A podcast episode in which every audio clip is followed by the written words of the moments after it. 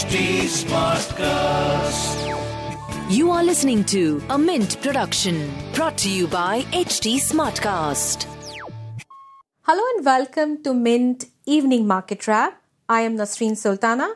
Let's take you through all the action in stock markets today.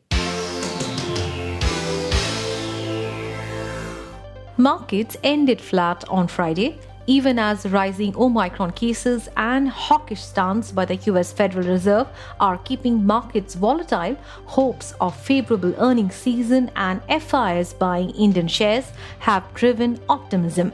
The BSE Sensex ended at 59,745, adding 143 points or 0.2%.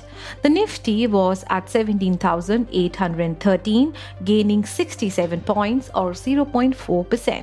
Among sectors, metals and FMCG rose the most, while capital goods, telecom, and healthcare were losers. Asian Paints, TCS, Nestle India, Ultratech Cement, and ICICI Bank were top gainers in the Sensex. Among lagars were Bajaj Finserv, M&M, L&T, Bajaj Finance, and HDFC. The tussle between Dish TV India and its largest shareholder, Yes Bank, is likely to stretch further, with the private lender moving the Bombay High Court for an order asking Dish TV to disclose the results of the AGM held on 30th December. In its petition filed on Wednesday, Yes Bank said the High Court, in its earlier order, did not put a stay on the disclosure of AGM results while declining to give relief to the promoter entity of Dish TV, which had questioned the legal validity of Yes Bank's shares in the satellite TV provider. India on Friday breached the 1 lakh mark in its daily COVID 19 tally, with as many as 1 lakh 17,000 new cases being recorded in the last 24 hours.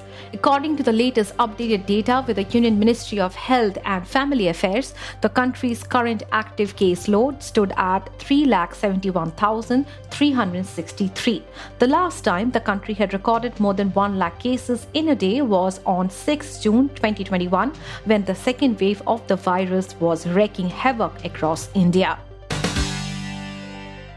Moving on to global markets, shares in Asia Pacific were mixed on Friday following heavy losses for some regional markets in the previous trading day as investors continued to assess the impact of a potentially faster than expected policy tightening by the US Federal Reserve. The Hang Seng Index in Hong Kong jumped 1.8%, South Korea's Kospi gained 1.2%. In other asset class news, oil prices were higher in the afternoon of Asian trading hours, with international benchmark Brent crude futures up 0.2% to $82.17 per barrel.